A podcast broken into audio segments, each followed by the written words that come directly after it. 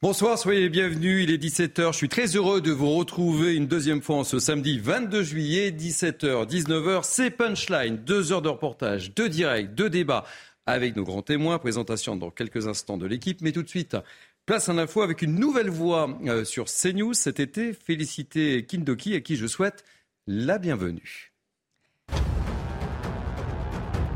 Une femme de 45 ans tuée de plusieurs coups de couteau au thorax. Le drame s'est déroulé hier soir à son domicile situé à Franconville dans le Val d'Oise. Son compagnon, retrouvé à ses côtés inconscient après une prise de médicaments, est actuellement hospitalisé. Les deux jeunes enfants du couple âgés de 2 et 3 ans et demi étaient présents dans le logement. Une enquête pour homicide volontaire par conjoint a été ouverte. La Grèce, confrontée à la plus longue canicule de son histoire, avec des températures attendues au-dessus de 44 degrés ce week-end, est en vigilance absolue. La crainte autour des incendies de forêt s'accroît. Depuis lundi, plusieurs feux causés par le renforcement des vents ont embrasé les environs de la capitale. Il y a quelques jours, les flammes ont dévasté l'île de Rodez. Les élections législatives auront lieu demain en Espagne. Le Parti socialiste, actuellement au pouvoir, est en danger. En effet, Alberto Núñez Ferro, du Parti populaire, est l'un des favoris de cette campagne. Les, sondages lui prédisent la victoire, mais sans majorité absolue s'il ne s'allie pas avec le parti d'extrême droite. Son programme se déroule sur 112 pages et 365 mesures sous le slogan Le moment est venu. Merci, félicité. Allez, punch l'été, c'est parti. Nous sommes ensemble jusqu'à 19h. Voici le sommaire. On va prendre la direction de Marseille pour commencer cette émission. On va évoquer la colère, que dis-je, le ras-le-bol des policiers après le placement en garde à vue de huit policiers pour des soupçons de violence lors des dernières émeutes dans la cité phocéenne, suite à la mort, je le rappelle, de Naël en juin dernier. Et puis quatre membres de la BAC ont été également mis en examen ce jeudi. Ils sont soupçonnés d'avoir roué de coups un homme de 21 ans. La goutte d'eau qui a fait déborder le vase. Le patron de la police était à Marseille aujourd'hui pour tenter peut-être, peut-être, de calmer les esprits. Que s'est-il passé Rudy Mana, porte-parole Alliance, sera avec nous. Gabriel Attal, à l'éducation nationale, le nouveau ministre était déjà hier sur le terrain. Les attentes sont nombreuses. A-t-il déjà fait oublier Papendiaï? On peut se poser la question. On en parle avec mes grands témoins. Le remaniement effectué, Emmanuel Macron reprend ses déplacements à l'étranger. Cap pour l'Océanie, une tournée d'une semaine où multiples enjeux. Quels sont-ils? On l'évoque. On parlera encore de la bombe dans le football français. Le torchon brûle entre Kylian Mbappé et les dirigeants du Paris Saint-Germain. L'attaquant vedette est privé de voyage au Japon et en Corée du Sud. Le club parisien soupçonne son joueur d'avoir passé un accord avec le Real de Madrid. Une histoire de gros sous qui salit encore l'image du club. Jacques Vendroux, notre ami d'Europe 1, sera avec nous. Prenez place, soyez les bienvenus avec moi pour euh, débat durant ces deux heures. Julien Drey, ancien député, ravi de vous accueillir, ça fait longtemps. Bonjour. Je suis ravi de vous retrouver. Jean-Michel Fauvergue. Plaisir partagé. Jean-Michel Fauvergue, c'est gentil. Ancien chef du RAID, ravi de vous retrouver, un fidèle aussi. De même. Karim Zeribi, consultant CNews. Bonjour Thierry. Soyez bienvenus aussi. Merci. Ludovic Toro, maire UDI de Coubron. Bonjour. Vous êtes en forme? Oui. Et on retrouvera tout à l'heure Harold Niman, notre spécialiste des questions internationales. Alors, je le disais dans le sommaire, on va tout de suite prendre la direction de, Marseille. Le patron de la police y était dans la cité phocéenne. Il a rencontré les effectifs des brigades anticriminalité en colère après l'incarcération de l'un des leurs. Ce dernier, je le rappelle, est soupçonné d'avoir roué de coups un homme en marge des émeutes début juillet. On voit tout cela avec Corentin Brio et on sera juste après avec Rudy Mana, porte-parole Alliance, qui sera avec nous. La fronde gronde dans les rangs de la police marseillaise. La raison de leur colère le placement en détention provisoire de quatre policiers, soupçonnés d'avoir roué de coups un jeune homme à Marseille en marge des émeutes début juillet.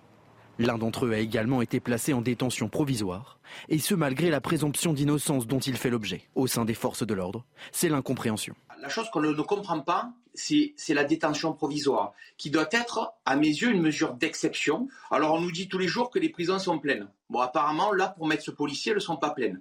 Et c'est ça qui, aujourd'hui, rend dingue, rend fou tous les collègues. Face à un ras-le-bol général, le syndicat des gardiens de la paix Unité CGP Police a appelé dans un communiqué tous les policiers de France à se mettre en position d'attente. En d'autres termes, à faire le strict minimum. Cette nuit à Marseille, seuls quelques policiers sur l'ensemble des effectifs étaient au travail, les autres étant en arrêt maladie. Une situation inédite. on est devant une situation que l'on n'avait jamais vue dans la police, euh, dans la police française et notamment dans la police marseillaise, parce que les policiers sont arrivés au bout sont, au bout du rouleau. On a un nombre considérable de policiers qui sont en arrêt travail. J'allais vous dire plusieurs dizaines en mettant beaucoup de S à la fin, mais j'ai envie de vous dire ce matin quelques centaines. Euh, nous avons des policiers qui sont euh, désabusés, on a des policiers qui sont écœurés, et on a des policiers aussi qui sont fatigués physiquement, mais surtout moralement. Face à la gravité des événements, Frédéric Vaux, directeur général de la police nationale, fait aujourd'hui le déplacement dans la cité phocéenne pour rencontrer les effectifs des BAC. L'occasion pour le patron de la police d'écouter leurs revendications. Oui, madame, bonsoir. Vous êtes porte-parole de l'Alliance, vous êtes avec nous, on vous a vu dans, dans ce reportage. Alors, première question, est-ce que vous savez ce qui s'est dit au cours de cette réunion? Oui, je sais, je sais ce qui s'est dit. Euh, déjà, on, était très heureux de pouvoir discuter avec le directeur général de la police nationale, avec la directrice nationale de la sécurité publique. Il y a trois collègues qui ont représenté chaque bac de Marseille, puisque Marseille est coupé en trois secteurs, nord, centre et sud. Un représentant de chaque bac a été reçu par le directeur général. Il a été à l'écoute. il a compris beaucoup de, des problèmes, beaucoup de, de notre désarroi. Et, il a compris tout ça, mais la difficulté, c'est que lui, c'est le directeur général de la police nationale. Et il a compris que notre principale revendication, que la principale revendication de ces policiers, c'était c'était de, sortir de, détention provisoire euh, ce collègue de 35 ans, père d'un enfant de 13 ans, euh, qui, croupit aujourd'hui en prison. Euh, on ne revient pas sur, sur, ce qui s'est passé parce qu'il y a une enquête judiciaire qui va avoir lieu. Et s'il y a une faute, bien évidemment, qu'il sera sanctionné. Euh, mais au moins, acceptons sa présomption euh, d'innocence, acceptons qu'il puisse se défendre euh, raisonnablement. Et, puis surtout, pourquoi le mettre en détention provisoire puisque c'est une mesure d'exception? Et, et je crois que ce policier n'aurait jamais pris la fuite. Je crois que ce policier n'aurait jamais fait de pression sur la victime. Et, je crois surtout que ce policier avait toutes les garanties de représentation pour la justice. C'est ça que les collègues ne comprennent pas aujourd'hui. Et, c'est pour cela qu'aujourd'hui, il y a énormément de policiers qui sont en colère. Là où vous sont à cran, euh, j'avais dans Mini News euh, été, euh, on écoutera d'ailleurs tout à l'heure Bruno Bartocchetti, votre collègue unité SGP Sud, qui est particulièrement exaspéré on, a rarement vécu euh, ce genre de situation, cette exaspération qu'on mesure autour de, nos plateaux. Mais là, on vous sent vraiment à cran. Cette détention, c'est la goutte d'eau, je le disais, qui a fait déborder le vase, là. Hein. Oui, tout à fait. C'est la goutte d'eau qui a fait déborder le vase. Pourquoi? Parce que vous savez, depuis plusieurs années, on, entend beaucoup de choses sur la police, on fait le dos rond, on accepte d'entendre des ignominies sur les policiers. Alors certains politiques, certains médias s'amusent, se régalent de, de, dire des ignominies sur les policiers. Et nous, pourtant, on est sur le terrain, on est toujours sur le terrain, on essaye de préserver cet équilibre fragile qu'on a aujourd'hui en France. Euh, on a eu des propos d'un président de la République qui, a complètement bafoué la présomption d'innocence de ce collègue à Nanterre. Euh, croyez-moi que ça fait un mal fou euh, auprès de tous les policiers de France. Et puis, on a eu ces émeutes qu'on n'avait jamais vues en France, avec une telle violence, et notamment à Marseille. Notamment à Marseille, je me permets d'en parler avec un petit peu plus de cœur, parce que je suis marseillais, je sais ce qui s'est passé à Marseille, et je vous assure que c'était une véritable guérilla urbaine. et à l'issue de ça, on voit qu'il y a des enquêtes qui sortent, qui fleurissent, et, tout d'un coup, on décide sur une enquête qui est probablement justifiée. C'est pas ça qu'on remet en cause, je le redis encore. On voit des policiers qui sont mis en cause. Il y a des policiers qui sont sous contrôle judiciaire avec interdiction d'exercer, donc ils vont perdre une grosse partie de leur salaire. Et on en voit un dans cette affaire qui part en prison. Et, et ça, je vous le dis très clairement, on ne le comprend pas on ne le comprend pas. Et, c'est tous ces policiers qui ne le comprennent pas parce que je crois qu'on a pris énormément de risques, on a mis beaucoup de choses de côté dans nos vies de famille, dans nos vies en général pour essayer de préserver cet équilibre, pour essayer de défendre ce qui était, ce qui était sauvable. Parce que Marseille, il y a plus de 480 magasins qui ont été détruits. On a eu des, on a eu des échanges avec les commerçants, ils ont été exceptionnels avec nous. Ils nous ont dit, vous avez été incroyable de défendre ce que vous avez pu. Vous avez fait ce que vous avez pu. Et aujourd'hui, on se retrouve cloué au pilori, alors qu'on a fait notre devoir, alors qu'on nous a demandé de rétablir l'ordre public. Oui, oui, dit madame, on poursuit le, le débat. Vous restez évidemment avec nous. On va faire le tour de avec nos invités. Je vais me tourner euh, tout d'abord vers vous, Jean-Michel Fauvergue, ancien chef du RAID. Ma question, elle est pour vous, évidemment. Vous comprenez cette exaspération. Et encore une fois, hein, quand on écoutera tout à l'heure Bruno Bartocchetti, euh, j'ai rarement vu Bruno Bartocchetti dans cet état-là. Je la reconnais, cette exaspération, je la partage et je vais au-delà. Euh, soyons clairs. Euh, les policiers, ces dernières années, depuis l'année de 2015, pendant les Gilets jaunes, récemment, ont sauvé à plusieurs, fois, les policiers gendarmes, ont sauvé la République, euh, euh, réellement ont sauvé la République par leur présence. On leur demande tout. Euh, ils sont omniprésents, ils répondent présents, ils sont républicains avant tout. et ils répondent à l'appel de nos concitoyens aussi qui se trouvent dans le désarroi. Un policier, c'est l'éboueur de la société. Il, voit des choses qui sont que personne d'autre ne voit. Elles sont phénoménales, ces choses. C'est des horreurs absolues. Et ces derniers temps, les policiers sont attaqués par une minorité, une minorité politique, une minorité euh, de, gens qui suivent ces, minorités politiques-là. Ils sont attaqués de plus en plus et de plus en plus souvent, et leurs familles sont aussi attaquées. Donc, on est dans une situation qui est devenue particulièrement complexe pour le policier. Euh, et, donc, c'est une, une situation qui, à mon avis, nécessitera dans l'avenir de traiter les affaires, de, ces affaires euh, précises là, de les traiter différemment que ce qu'elles sont traitées actuellement, et de les traiter différemment que des affaires communes de tous les citoyens qui ne vivent pas le même traumatisme. Vous voyez ce que je veux dire Parce qu'il y a un stress particulier, parce que euh, ces, histoires de détention provisoire, il a raison. Il a raison, euh, euh, Rudy Mana, là-dessus. C'est de la folie. Comment mettons un policier en détention provisoire? Est-ce qu'il va partir? Est-ce qu'il va se sauver? Est-ce qu'il va y avoir une déperdition de preuves? Est-ce qu'il va aller casser la figure à, à, quelqu'un? Bien sûr que non. C'est un policier. Et en plus, la détention provisoire, elle est jugée au plus dur au plus dur. Le, le collègue policier de, de Nanterre qui est en détention provisoire, il n'a pas le droit, jusqu'à ce jour, euh, sauf erreur de ma part, il n'a pas le droit de voir sa famille. Mais à qui, à qui impose-t-on ça? Est-ce qu'on l'impose euh, aux, truands aujourd'hui? On ne l'impose pas de cette manière. Il faut changer les règles du jeu. Il va falloir travailler là-dessus. Et, euh, je pense qu'il va falloir arriver à un, système où les policiers et les gendarmes, bien évidemment, il va falloir avoir une peut-être une, des, cours particulières qui vont, euh, en cas de, de, violence illégitime soupçonnée, qui vont être saisies de ces affaires-là en toute tranquillité, en toute sérénité. Julien Drey, euh, en tant qu'ancien député, euh, quel regard portez-vous sur cette exaspération, cette colère qui monte, qui monte et et vraiment, on la sent très forte, hein, cette colère. Non, mais la colère, on sentait qu'elle était là. Ah oui, elle est là. Mais là, vraiment, je pense qu'on a franchi un cap. Comme hein. l'a dit euh, le délégué syndical, c'est la goutte qui fait le déborder le vase. C'est une situation, euh, si vous me permettez, de jouer les anciens combattants qu'on a connus déjà. Mhm. On l'a connu, on a la loi présomption d'innocence en 2002, 2001. Fin 2001. Je me rappelle. En 2002, qui avait donné lieu à une tension énorme parce qu'il y avait une incompréhension qui s'était installée, il faut être honnête, entre euh, la ministre de la Justice de l'époque, qui avait mis en place la, la loi présomption d'innocence avec toute une série de contraintes pour les policiers au début de la garde à vue, qui ne comprenaient pas, qui paralysaient leur, leur travail, et les policiers qui disaient bon bah dans ces cas-là on peut plus rien faire quoi, euh, puisqu'on commence par dire à celui qui est en cause qu'il a le droit de garder le silence, qu'il faut rien faire, etc. Et on est dans une situation un peu similaire là, c'est-à-dire qu'il y a un fossé qui s'est créé, non pas avec la magistrature, mais avec une partie de la magistrature. Mmh. Et, cette partie de la magistrature. On en parlera tout à l'heure d'ailleurs. Cette partie de la magistrature, d'après moi, euh, elle, est, euh, elle fait une erreur. Elle ne comprend pas les choses. Et donc, euh, évidemment, la mise en détention du policier dans cette situation-là, elle apparaît comme euh, totalement incongrue. Alors, je l'ai dit hier, je le redis, c'est encore plus compliqué de mettre un policier en détention. Parce que pour l'administration pénitentiaire, c'est une épreuve, parce qu'il faut protéger le policier à l'intérieur de la prison.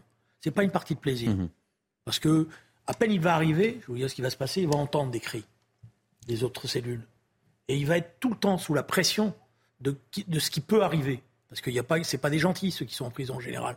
Voilà. Oui, non. Et donc, euh, c'est que... donc c'est pour ça qu'il faut faire très attention. Alors il ne s'agit pas de leur mettre des quartiers VIP, je sais mhm. bien ce qu'on raconte et tout, mais c'est c'est très difficile pour Et sur le fond, ça ne sert à rien à ce stade-là. Ça ne sert à rien.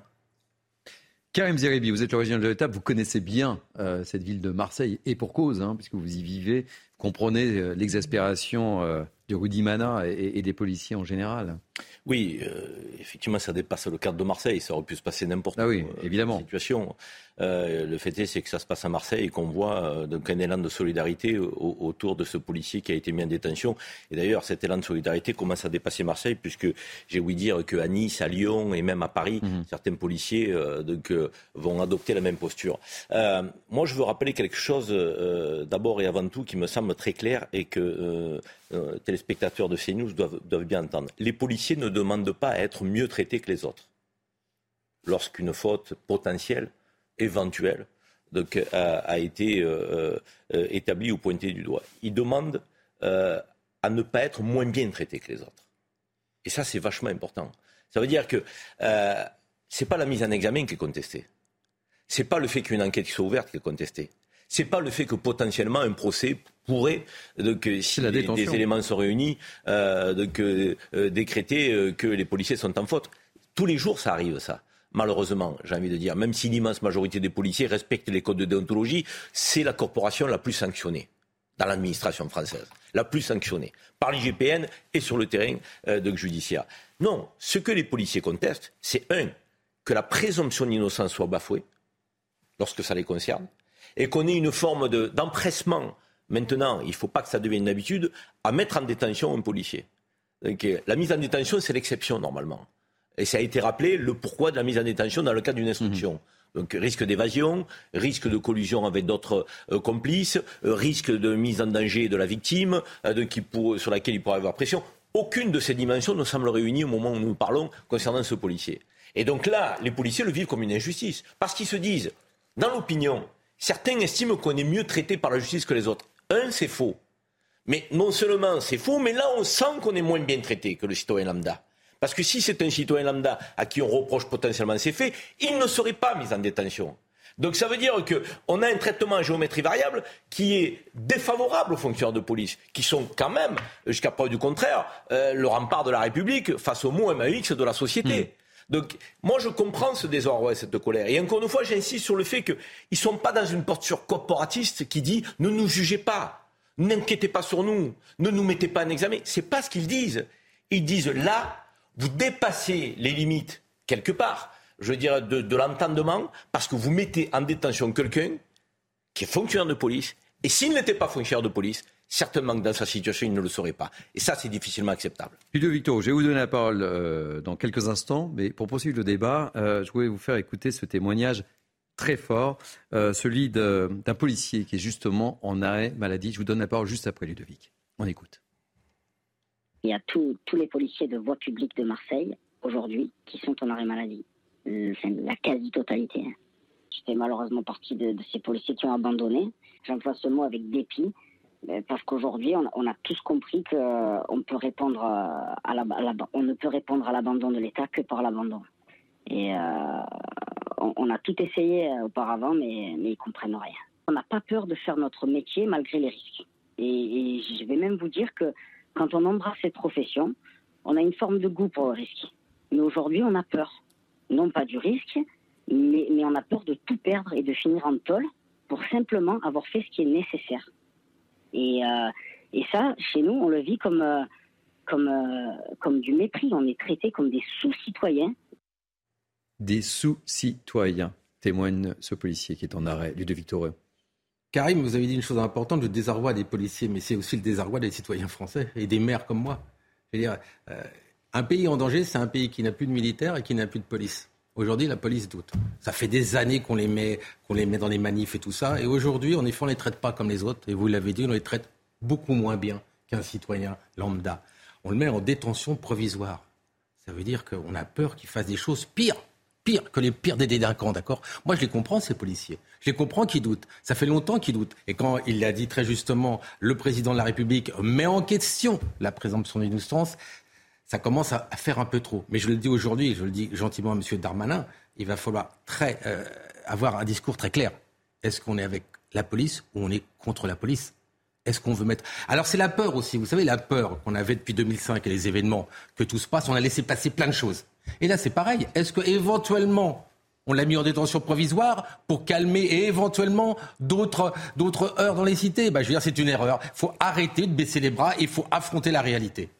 On écoute tout de suite, euh, je vous l'ai dit, euh, Bruno Bartocchetti, secrétaire national unité SGP Sud, qui était notre invité dans Mini News euh, été. La première action que nous menons, c'est de ne pas euh, travailler sur initiative. On respectera le service public, on répondra aux appels 17 police secours, mais il est hors de question de répondre à des chiffres sur la délinquance, puisqu'à la sortie, ça se retourne contre nous. Contre nous.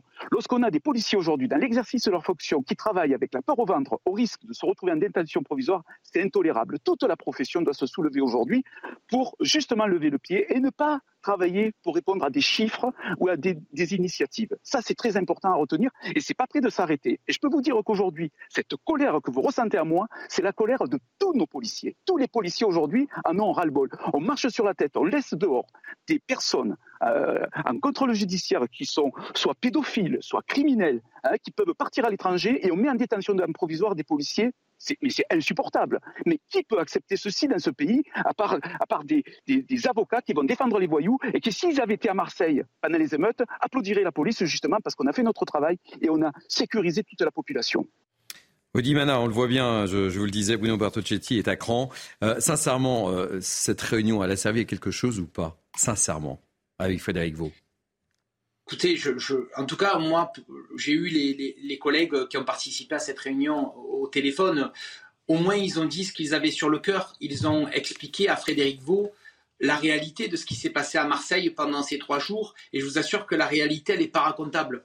Parce que c'était tellement, c'est tellement violent. Et vous savez, quand vous avez affaire à, à, à, des, à, des, à des hordes sauvages, parce que moi j'appelle ça comme ça, j'ai pas peur de le dire, j'ai pas honte de le dire, de 80 gamins qui viennent pour piller un magasin, que vous arrivez à 7 en face.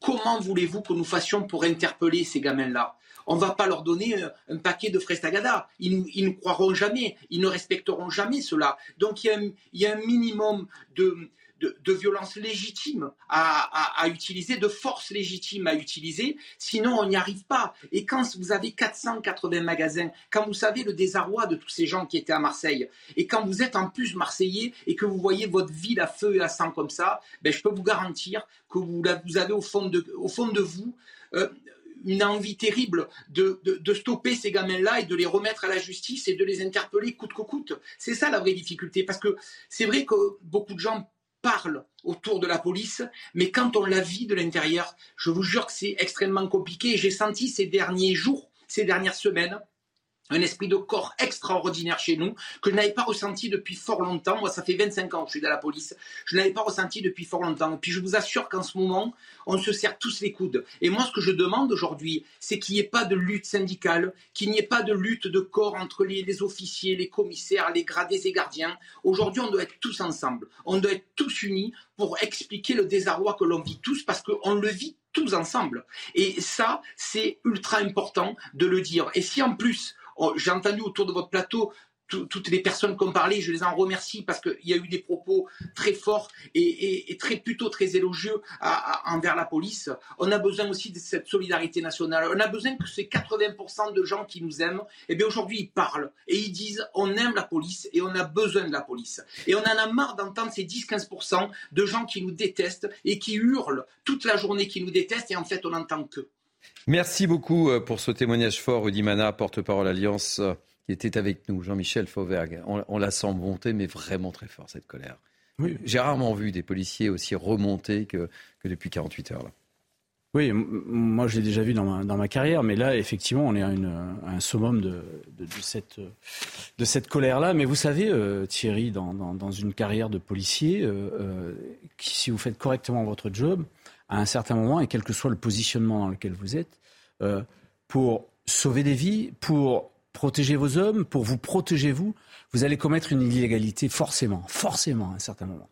Donc, euh, c'est pour ça que tout à l'heure, je vous disais, on est, on, on, est dans un boulot très particulier. Tout à l'heure, quand, euh, quand, Karim disait que les policiers ne demandent pas à être traités différemment euh, des autres, je pense qu'aujourd'hui, euh, on n'en est plus là. Je pense qu'aujourd'hui, on doit traiter les policiers différemment. Il doit y avoir une, une inégalité dans le traitement des policiers qui va euh, en faveur de ces policiers-là. Il doit y avoir une inégalité parce que quand vous êtes agressé par des bandes, des bandes qui se, qui se répandent sur la ville euh, et qui vont tout, euh, tout casser, tout massacrer, eh bien, quand vous êtes seul ou très peu devant des bandes, il doit y avoir une excuse de violence une excuse de violence. Je, pèse mes mots par rapport aux policiers. Il doit y avoir aussi la possibilité, je répète ce que j'ai dit tout à l'heure, la possibilité, il faut y penser à ça, à faire comme dans d'autres pays. C'est-à-dire qu'à partir du moment où il y a une violence légitime, je ne parle pas d'illégitime, une violence légitime qui s'applique et une suspicion d'illégitimité à cette violence euh, légitime,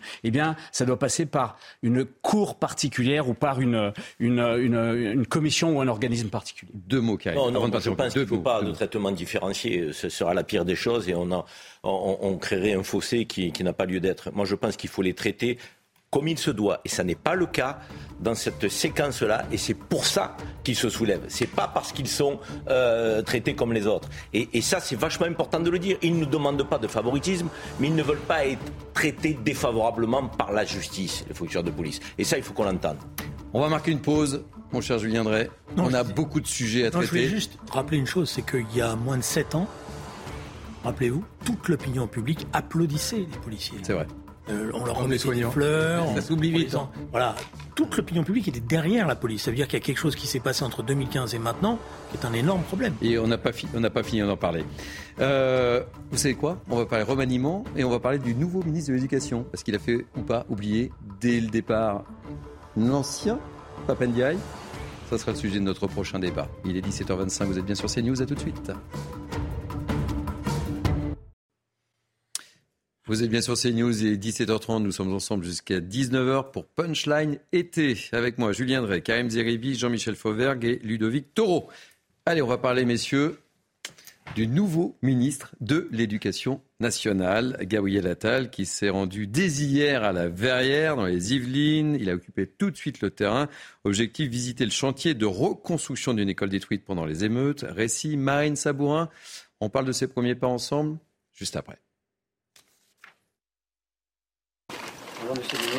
C'était un premier déplacement hautement symbolique. Objectif, constater l'ampleur des dégâts dans cette école ravagée par les flammes après les émeutes du mois dernier. Mais dès son arrivée, le ministre est interpellé sur le bilan de ses prédécesseurs. J'ai une demande pour vous, euh, s'il vous plaît. alors vous allez me la dire. Je vais saluer d'abord non, non, respect en, et par corruption. En, deux secondes, s'il vous plaît. Arrêtez de tout casser. Arrêtez de casser l'éducation nationale. C'est deux, deux, écoles qui ont été incendiées. Il y a des fermetures de classes. Il y a des fermetures de classes. Une séquence écourtée par les équipes de Gabriel Attal qui rejoindra rapidement le personnel éducatif et les élus devant l'école accueillant autrefois 170 élèves. Choisissant le ton de la fermeté, le ministre a une nouvelle fois affirmé vouloir rétablir l'autorité. Les jeunes se sont comportés comme euh, des voyous qui ont euh, incendié euh, ces, établissements scolaires. évidemment que ça doit nous amener à nous interroger et surtout à agir sur la question des droits et devoirs du citoyen à l'école, sur la question du respect de l'autorité. Et sur ce sujet-là, je serai extrêmement clair, extrêmement ferme. Si son prédécesseur Papendiaï devait se rendre à la Verrière au lendemain des émeutes, visite finalement annulée, celui qui porte désormais le costume de ministre de l'Éducation nationale a mis un point d'honneur à venir sur le terrain martelant tout au long de la journée vouloir être au plus près des Français, comme avec cet éducateur soucieux de ne jamais revoir cette école reconstruite. On va reconstruire, et on va reconstruire aussi vite que possible. Ce premier déplacement s'est conclu par un échange avec les parents d'élèves, ravis d'avoir enfin un membre du gouvernement avec qui échanger. c'est une chance. Allez, messieurs, on ouvre le débat avec notre invité, euh, Philippe Ratinet, enseignant et président du syndicat national des écoles. Philippe Ratinet, soyez le bienvenu. Ma première question, elle est simple. Vous jugez comment les premiers pas de votre nouveau ministre? Est-ce que vous avez oublié l'ancien? En fait, j'ai deux questions à vous poser. La première, les premiers pas. Euh, alors les, les souvenirs de l'ancien, euh, je ne crois pas qu'il faille euh, s'arrêter spécifiquement sur, sur le passé. ce qui est le plus intéressant, c'est de s'occuper de ce qui va venir, effectivement des, actions que pourra, que pourra faire M. Attal.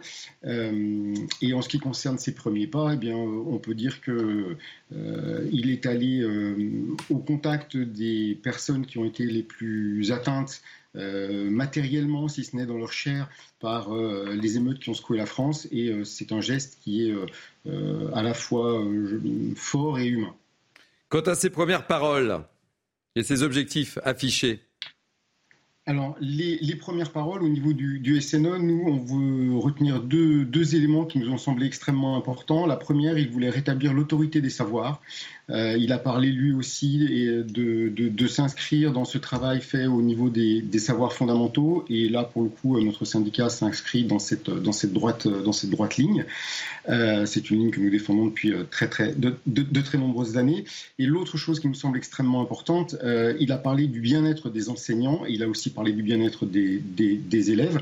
mais cette idée de, de bien-être est extrêmement importante à l'heure où aujourd'hui la profession enseignante globalement et dans le premier degré tout particulièrement euh, souffre, on le voit avec euh, le manque euh, d'attractivité au, concours qui sont, qui sont aujourd'hui constatés. Vous restez avec nous, Philippe Coitinet, tour de table, même question à, mes grands témoins. Je commence par vous, Ludovic Toro. premier pas réussi, et est-ce qu'il a réussi à faire oublier l'ancien ministre de l'Éducation nationale. Oui, mais enfin, tirer sur son copain d'avant, bon, c'est bien le gouvernement. Ce que je veux dire, c'est des paroles encore. Et il fait l'état des lieux. On connaît tous l'état des lieux. Je veux des propositions et des actions. Il n'y a rien pour l'instant. Il est venu là, il a raconté, il a changé. Il était sur le terrain déjà. Oui, mais c'est pas sur le terrain qu'il hmm. suffit d'être. C'est avoir un résultat. On va voir ce qu'il va proposer, parce que rétablir au sein des, euh, des établissements publics à la fois euh, la crédibilité des professeurs et la sécurité de nos enfants, je veux savoir comment il va faire. Parce qu'il y a du travail. Parce que je dirais une chose, Papendia, il n'est pas venu euh, tout seul. C'est bien le président de la République qui l'a nommé. Donc la responsabilité aussi, c'est celle du, président de la République. Il ne faudrait pas l'oublier. Hein. C'est que s'il y a un échec, c'est un échec du deuxième gouvernement de Monsieur, euh, monsieur Macron, c'est tout. Mais il n'assume pas ça. Donc on vire les ministres. Mais arrêtez, tout ce qu'a décidé Papendia, pas grand-chose, mais Blanquer avant, ça a bien été validé euh, pendant le, les conseils des ministres par le président de la République. Donc un peu de responsabilité de la part du président de la République. Il y a des paroles, c'est bien, il y a des mouvements, c'est bien, mais il faut, des, résultats. Il faut des résultats. Et là, j'ai pas entendu comment il va faire. C'est-à-dire qu'il a dit, et, on est encore, il va reconstruire. Mais on est le 22 juillet, la rentrée, c'est bientôt. Hein. Oui, et puis il va reconstruire, je vais vous le dire entre parenthèses, c'est quand même encore avec notre argent. Hein. Hmm. Ok, ça, il a oublié de le dire. C'est l'argent qui aura encore moins pour les mairies pour pouvoir travailler au quotidien. Allez, Karim Zeribi. Bon, il a été, deux mêmes questions. Hein. Il a été nommé avant-hier, donc euh, on va lui laisser quand même un, petit peu de temps. Mais pas trop. Euh, son arrivée suscite beaucoup d'espoir. À la tête de l'éducation nationale, le ministère de l'éducation nationale est un grand ministère euh, régalien, fondamental pour, pour le pays, pour l'avenir de la nation. et c'est vrai que son prédécesseur n'a pas imprimé, c'est le moins qu'on puisse dire. Il n'a pas marqué euh, de son empreinte ce ministère. Il a fait un passage assez bref et clair sans euh, imposer sa patte. Donc quand un, jeune ministre comme Gabriel Attal, plutôt brillant euh, dans les postes qu'il a hmm. occupés précédemment, 34 ans, hein. arrive, 34 ans, prend une de ses fonctions, euh, et donne l'impression d'aller prendre à bras le corps dès sa nomination en allant sur le terrain, sur le terrain euh, d'une commune où l'école a été brûlée euh, et qu'il va à la fois discuter parce qu'il est accroché par l'opposition LFI et il affronte, il, se tourne vers un éducateur et il répond, il se tourne vers les parents d'élèves et il répond on suscite beaucoup d'espoir autour de cette nomination-là. Et moi, le premier, j'ai envie de vous dire que ce garçon, on lui fait le reproche euh, d'avoir euh, été à l'école privée, notamment l'école alsacienne, durant toute sa scolarité. Moi, j'ai envie de dire une chose, qu'il le retourne favorablement, cette, cette, attaque-là. Pourquoi? S'il dit l'école alsacienne, c'est une école élitiste, c'est une des meilleures écoles euh, de France. Je veux que l'école publique française, républicaine, laïque, gratuite, ressemble à l'école alsacienne. Et je ferai tout pour que les profs, les, les, les, jeunes, les parents d'élèves puissent à un moment donné euh, s'y retrouver et, être fiers de l'éducation nationale et de l'école française. Je pense qu'il a un formidable défi. Il parle d'autorité et il a raison d'emblée. On ne peut rien construire sur le désordre. Maintenant, il va falloir qu'il se mette au boulot et qu'il nous démontre par les actes qu'il a un projet, qu'il a une vision et qu'il va passer euh, euh, à l'accélération pour, pour son ministère. Euh, mais j'y crois. Vous êtes moins dur que Ludovic. Non, mais j'y crois. Vous lui laissez un peu d'espoir. Je bénéficie du doute, j'y crois. Bénéfice du doute. Alors, je me tourne vers le sage que vous êtes, euh, mon cher Julien Drey, l'observateur de ce monde et de cette politique que vous connaissez bien. Comment vous jugez les premiers pas? Non, Les premiers pas, je ne vais pas les juger. Tous les ministres qui vont sur le terrain, qui serrent la main. Oui, ouais, mais enfin, l'ancien, on lui reprochait de, ne pas être sur le terrain, de ne pas répondre aux questions, etc. donc, l'ancien, au début, tout le monde disait formidable, il a une expérience, etc. Bon, donc je, je ne lui jetterai pas le propre, mais je n'y serai pas non je me laisserai pas avoir par. C'est pas un blanc-seing non plus. Voilà. La question qui est posée, elle est simple. C'est pas du replâtrage. C'est une révolution totale qu'il faut hmm. faire dans notre système. Cette révolution, elle passe par une redéfinition des missions premières de l'école. L'école, c'est pas, elle n'est pas là pour éduquer, elle est là pour instruire. Instruire. Ça veut dire que c'est sur le contenu des programmes qu'il va falloir retravailler. C'est sur les passages de classe. Le, fait qu'on on laisse passer des, élèves qui sont plus en situation, qui sont en situation d'échec, et puis on se, défausse sur la classe qui va suivre, etc. Donc il faut, c'est, euh, les rythmes scolaires, parce que vous avez des écoles où on continue à enseigner la physique, la chimie à 3 heures, à 4 heures l'après-midi, où le sport, euh, la musique, tout ça sont exclus parce qu'il n'y a plus les professeurs pour le faire. Donc vous voyez, c'est une énorme révolution, avec, il faut être honnête, un mammouth. Et j'emploie l'expression mammouth parce que c'était. Vous vous souvenez qu'il avait prononcé, évidemment. Je ne veux pas l'injure de vous poser la question. Mais de, de parce qu'il a raison. Le problème, c'est pas les enseignants. Mais ça, ça remonte à combien de temps, ça 20 ans. Ouais, 20 ans. Voilà, je, 20 ans. Je, savais que vous alliez me poser la question, donc j'ai fait la. J'ai révisé avant. voilà, 21 ans même. Mais c'est toute la machine qui est en cause. Vous savez, le problème, les enseignants, ils sont, les pauvres, ils sont souvent abandonnés mmh. eux-mêmes. Et on l'a vu d'ailleurs dans, dans l'affaire de Samuel Paty comme dans d'autres. Mmh. C'est toute cette machine qui ne veut. Cette machine, elle aime l'école quand il n'y a pas les élèves. Alors là, pour prendre des circulaires, ils sont, ils sont spécialistes. Mais voilà, donc c'est pour ça que le défi est énorme. Donc je vais pas lui. Hmm. S'il va dans ce sens-là et qu'il accepte d'aller dans ce sens-là, alors effectivement, il faudra le soutenir. J'attends de voir. Vous savez que je suis fils de proviseur, donc c'est un. moi, fils d'instituteur. C'est un. Ah, on a un point commun. donc j'ai été élevé dans des, des, établissements scolaires, ce qui ne me faisait pas en sorte que je sois plus à l'heure le matin. Mais bon, je ferme la parenthèse. Jean-Michel euh, Fauvergue. Gabriel Attal, c'est une, c'est une des surprises de la Macronie. Euh, c'est un, c'est un fils de la Macronie et, euh, et dans les divers postes qu'il a occupés, euh, à la fois comme parlementaire et ensuite dans ses postes ministériels, ma foi, il n'a pas, il a pas si mal réussi que ça. Il a même bien mmh. réussi à un certain moment. Il a été C'est peut-être pour ça qu'il suscite de l'espoir aussi. Oui, hein. oui, bien, bien évidemment. Il, est jeune, il est, il est péchu. Euh, il, il, part au combat. C'est un bon communicant. C'est un bon communicant, ça, ça me plaît beaucoup. Et puis euh, c'est un bon, politique aussi. Il est malin comme un, il est malin comme un singe. Il est, il est allé euh, sur le sur le fief de Gérard Larcher et on voit Gérard Larcher derrière. Oui, qui qui qui, qui, opine, Cette image est drôle d'ailleurs. Qui opine du chef. On voit Gérard Larcher avec toute la euh, toute sa rondeur et, son, et, le poids de son âge qui, euh, euh, qui, qui, dit d'accord aux, petits jeunes qui arrivent. c'est quand même toute, toute mm. une image. Mais par-delà l'image, effectivement, il y a des choses vraies qui ont, qui ont, qui ont été dites. Moi, je, je voudrais, sans revenir à tout, ce qui a été dit, je voudrais me, me pencher sur le, la lutte contre le fondamentalisme à l'école et dans les établissements scolaires et, et, et la, la nécessaire aide et soutien qu'il faut apporter aux, professeurs et aux enseignants. Et, euh, c'est là-dessus que moi je mets le plus d'espoir possible euh, pour, ce jeune, pour ce jeune ministre et je pense qu'il est déterminé là-dessus. L'avenir nous le dira. Allez, Julien Dural disait, il y a un immense chantier avec un grand I majuscule et un grand C majuscule. Quels sont ces chantiers? On voit ça avec Adrien Fontenot et Adrien Spiteri. Et on retournera avec Philippe Ratinet qui est avec nous en direct. Il est le plus jeune ministre à la tête de l'éducation nationale. Mais à 34 ans, Gabriel Attal ne manque pas d'ambition pour redresser son nouveau ministère. Nous devons remettre le respect de l'autorité et les savoirs fondamentaux au cœur de l'école. L'école doit être pleinement le lieu où l'on forme des républicains et des esprits émancipés. Un lieu où s'exerce l'autorité du savoir. Mon deuxième objectif, c'est de garantir que chaque élève, chaque jour de l'année, aura un professeur face à lui, parce que nous aurons des professeurs heureux d'être au travail et d'enseigner. Des changements concrets et visibles dès l'année prochaine, alors qu'il manque toujours 3100 professeurs pour la rentrée.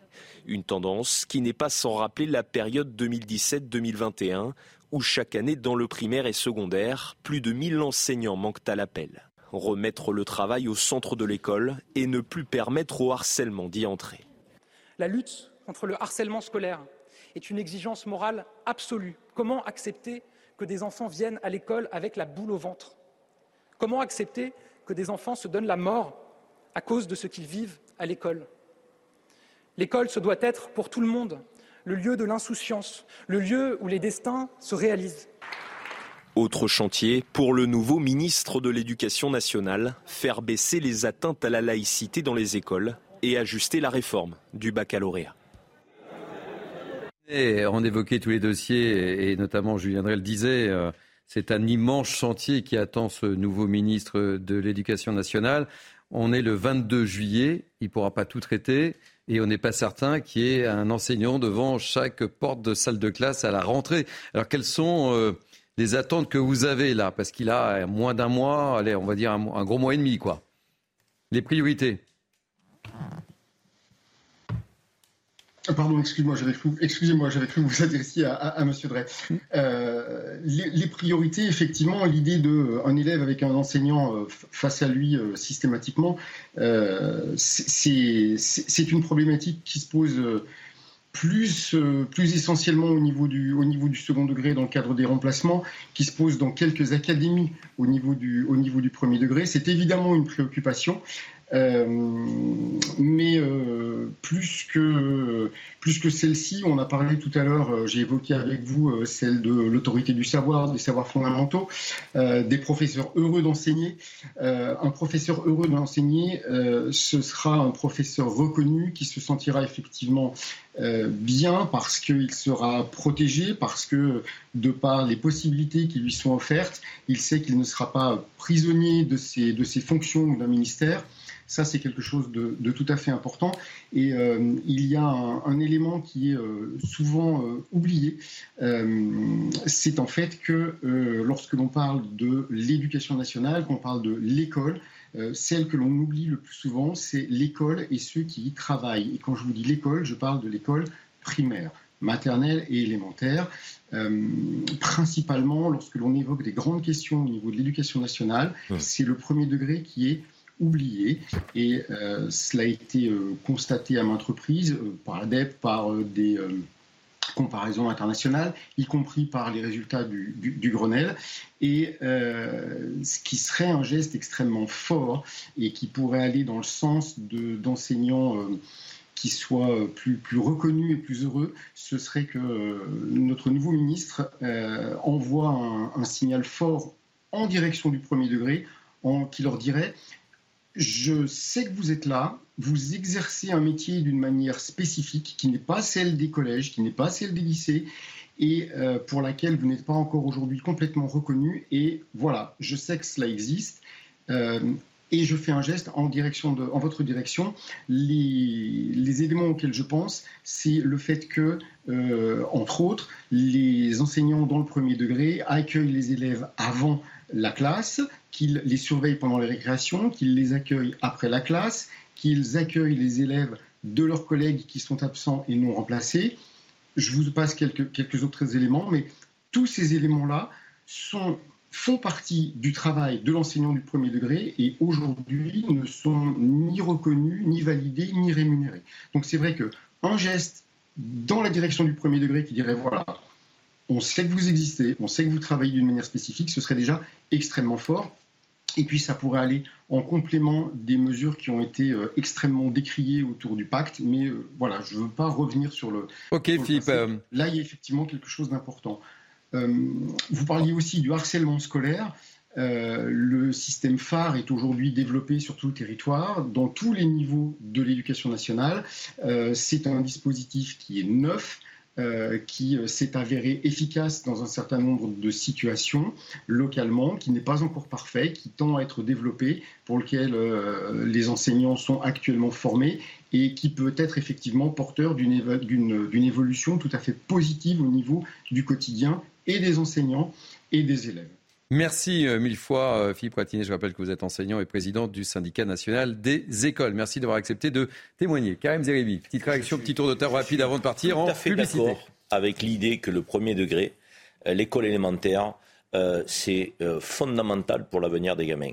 Si vous loupez le départ, vous avez peu de chances euh, de, que de vous rattraper au collège ou au lycée. C'est un fait, mmh. c'est ainsi. Donc, et c'est pour ça que moi, je considère effectivement que l'école élémentaire, c'est fondamental, à la fois sur le respect de l'autorité, le vivre ensemble, donc euh, la politesse. Oui, bien sûr, c'est dans les familles qu'on qu qu qu est éduqué. Et euh, l'éducation nationale, ça enseigne. Très bien.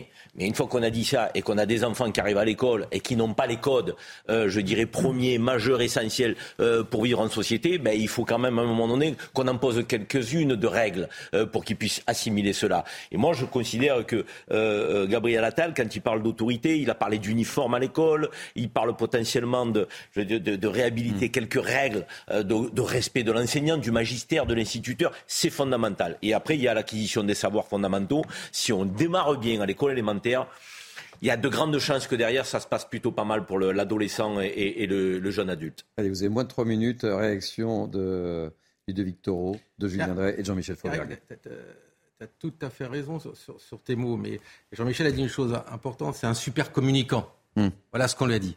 Alors, il est jeune, il est dynamique, mais est-ce que ça se fait? Julien Drey a dit une chose importante. Moi, j'ai trouvé que Philippe Pratinet, il était. Euh, voilà. Ah bah, il ne fermait pas, la porte. enfin, je ne sais pas si vous avez perçu la même chose que moi. Oui, mais, attendez, après Papendai, vous pouvez être optimiste. Oui, hein, comment oui, imaginer oui, il aurait pu être aussi. Attendez, comment faire après Papendai ou un silence complet radio? Quelqu'un arrive, on va essayer de le voir. Maintenant, Julien Drey, une chose importante. Pourquoi, quand j'ai passé le bac, bon, on était à 59% de réussite, maintenant on a 95. Ça veut dire que les gens sont devenus aussi intelligents que ça? Ils travaillent autant? Non, le passage automatique est, à mon avis, faire croire aux enfants qu'ils vont réussir. Il faut partout, il faut des règles, il faut une moyenne pour passer. Et ça, on a voulu je ne sais pas pourquoi, ou je crois savoir pourquoi, faire passer tout le monde, sauf qu'à la boîte, on se trouve avec un PISA qui est catastrophique comparé aux autres pays d'Europe. Voilà. Je viendrai rapidement. Oui, je veux dire, le principe de base, c'est que l'école, ça doit devenir la deuxième maison pour les enfants. C'est-à-dire que les enfants, ils doivent avoir, ils doivent avoir envie d'aller à l'école. Hmm. Quand le réveil sonne, ils ne sont pas en train de dire non, zut, ils, ils sont pressés d'y aller. Voilà. Donc il faut arriver à ce que les enfants soient au cœur du système, aiment leur école. Pour qu'ils aiment leur école, encore faut-il que ce qu'on leur enseigne les intéresse vraiment. Donc la question des programmes, une question essentielle. Amusez-vous à lire les livres actuels. Il y a des tas de trucs qui ne servent à rien. Mhm. Donc, voilà. Et par contre, les fondamentaux ne sont pas là. C'est-à-dire la base, voilà, la base, etc. Je vous donne un exemple. On nous a poussé. Je ne parle pas de l'écriture inclusive, etc. Non, non, non, moi, je vous parle des mathématiques. vous savez, la théorie des ensembles qu'on a enseigné, qu'on enseigne encore, et donc tout le monde ne comprend rien, hmm. y compris les grands mathématiciens, ils disent mais ça sert à rien. Alors on a laissé tomber la trigonométrie, hmm. savoir bien compter, etc. Regardez un livre d'histoire, on ne comprend plus rien. Parce qu'on a changé l'enseignement de l'histoire, on fait plus par chronologie, on fait par thématique. Les gosses sont paumés. Regardez la géographie. Avant, on savait tous, on avait, c'était un jeu même à l'école. Vous savez, on appelait ça le baccalauréat. Les capitales, mm. les pays, mm. les noms des départements. Les départements. Voilà. Ah oui, on jouait euh, au nom des départements. On appelait ça le baccalauréat. Dans les voitures. On hein appelait ça, on faisait ça. On appelait ça. Ministres. Les noms des ministres, on les connaît pas. Oui, bon, Mais tout ça a disparu. tout ça a disparu. Alors après, pour finir, juste permettez, il faut arrêter avec Parcoursup. Et il faut redonner un sens aux examens. C'est vrai. Là, on est un peu perdu sur Parcoursup. Euh, Jean-Michel Fauvert, vous avez 20 secondes. Oui, le, bah, Interrogation orale, 20 secondes. Je vais parler du, primaire, puisque c'est de ça que parlait l'intervenant. Et, je, suis assez, je suis complètement d'accord. Effectivement, tout se joue Enfin, la plupart des choses se jouent au primaire. Et, euh, et, et c'est quelque chose euh, d'important et sur lequel il faut continuer à insister. Je dis continuer à insister parce qu'il y a eu un début de. Il y, a, eu des réformes qui ont été faites. L'âge, le, l'âge, euh, la scolarisation à partir de 3 ans, le, les, les, CE, les dédoublements de classe, etc. Et qui commencent à porter ses fruits, puisque dans, dans l'étude PIRLS, les PIRLS, c'est les études internationales qui mesurent le niveau de compréhension à l'écrit des élèves du CM1 pour la France. La France, elle ne progresse pas. Elle cesse, elle, elle, cesse de reculer. Et tous les autres pays européens reculent en ce moment. Mhm. Donc, ce qui fait que notre classement, par, par cet effet euh, échange, on, se, maintient à un niveau. Maintenant, il faut l'augmenter, ce niveau. Merci. Euh, c'est la fin de cette première partie. Et, euh, Ludovic Toro, vous nous quittez? Oui, au revoir, d'accord.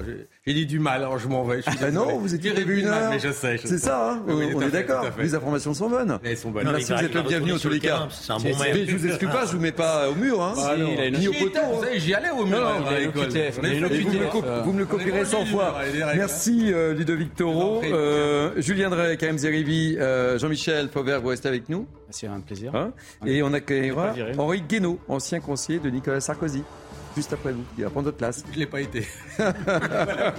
Et vous savez quoi? On reparlera euh, du remaniement aussi. Il paraît que Gérald Darmanin euh, fait grise il visait Matignon. Et puis on parlera d'Emmanuel Macron qui euh, va partir, va partir à l'étranger, en Océanie, parce qu'il y a des enjeux importants, Pas que à etc. En Calédonie, et, en Calédonie aussi, chez nous, aussi, aussi, aussi. Allez, ne zappez pas, nous sommes ensemble jusqu'à 19h et vous êtes bien sur CNews. Très heureux de vous retrouver pour la deuxième heure de Punchline été. Nous sommes ensemble jusqu'à 19h. Présentation de l'équipe qui m'entoure dans quelques instants. Mais tout de suite, place à l'info. Et l'info, c'est Félicité Kindoki. Au lendemain du remaniement, Emmanuel Macron a d'ores et déjà donné sa feuille de route à Elisabeth Borne en l'accent sur l'ordre en réponse aux émeutes et à l'immigration. La Première ministre réunira la nouvelle équipe gouvernementale dès lundi 9h15 à Matignon dans le but d'anticiper les risques de l'été et travailler sur les priorités de la rentrée. C'est une journée rouge aujourd'hui, a déclaré Bison Futé. En ce quatrième week-end estival, la circulation reste très dense dans le sens des départs. Des ralentissements sur les principaux axes, l'autoroute du Soleil, l'A7 ou encore l'A10 sont concernés, mais pas que. Le tunnel du Mont Blanc en direction de l'Italie n'est pas épargné. En revanche, dans le sens des retours, la circulation demeurera en vert au niveau national et ce jusqu'à dimanche. 362, c'est le nombre de noyades enregistrées en France en ce début d'année. 109 d'entre elles ont entraîné le décès. Selon Santé publique France, 9 sur 10 des personnes décédées sont des adultes. Des chiffres recensés seulement entre le 1er juin et le 12 juillet. Des noyades pourtant en recul de 28% sur le mois de juin. Merci beaucoup, Félicité Kindoki. Nouvelle voix sur CNews d'ailleurs. Bienvenue, Félicité. Allez, dernière ligne droite pour euh, Punchline été. Avec moi déjà depuis une heure, Julien Drey, Karim Zeribi, Jean-Michel Fauvergue. Et j'accueille avec beaucoup de plaisir Henri Guénaud, ancien conseiller de Nicolas Sarkozy. Comment allez-vous, Henri? Ça va. C'est un petit ça va, hein? Non, mais enfin, voilà, dans, compte tenu de ce qu'est le, le, le, climat qui règne dans notre, dans notre pays, même en Europe. Hein, comment voulez-vous euh, bien aller, sauf à vous désintéresser totalement de ce qui se passe autour de vous Bon, alors on n'a pas l'éducation nationale avant que vous n'arriviez. On va parler de Gérald Darmanin avec cette information diffusée par nos confrères du Parisien aujourd'hui. Il paraît que Gérald Darmanin se sent un peu trahi. Euh, il espérait visiblement Matignon. Henri Guénaud? Je, je, à quoi, ça, à quoi ça rime Non mais à quoi ça quoi, Ma question pas, donc, Ou à quoi ça rime La mission de Darmanin. Ou la mission de Darmanin. Les deux, faire des, des articles sur l'état d'âme. Ma question de rime à rien. Hein non, mais très bien, vous reprenez ce qu'il y a dans la, dans, dans, la presse écrite, euh, qui reprendra ce, que, ce qui a été dit sur les réseaux sociaux. Dans non, mais ça m'intéressait d'avoir votre avis. Euh... Dans du poids, mais j'en sais rien s'il si, si s'est pas exprimé. Il n'a pas dit je m'en vais parce que je suis pas content. Euh, C'est l'entourage qui dit qu'il était Grismine il est toujours là. Mais, mais franchement, euh, qu'est-ce qu'on en a à faire des états d'âme des uns et des autres euh, parce qu'ils ne sont pas montés assez vite dans la hiérarchie gouvernementale, parce qu'ils ne sont pas assez vite Premier ministre alors après, le problème, c'est pour aller au-delà, il faut, il faut pas on ne peut pas être nommé, il faut, faut être. Il avait le profil, il faut être élu. Euh, hein? Il y avait le profil? Pour pour être Premier ministre?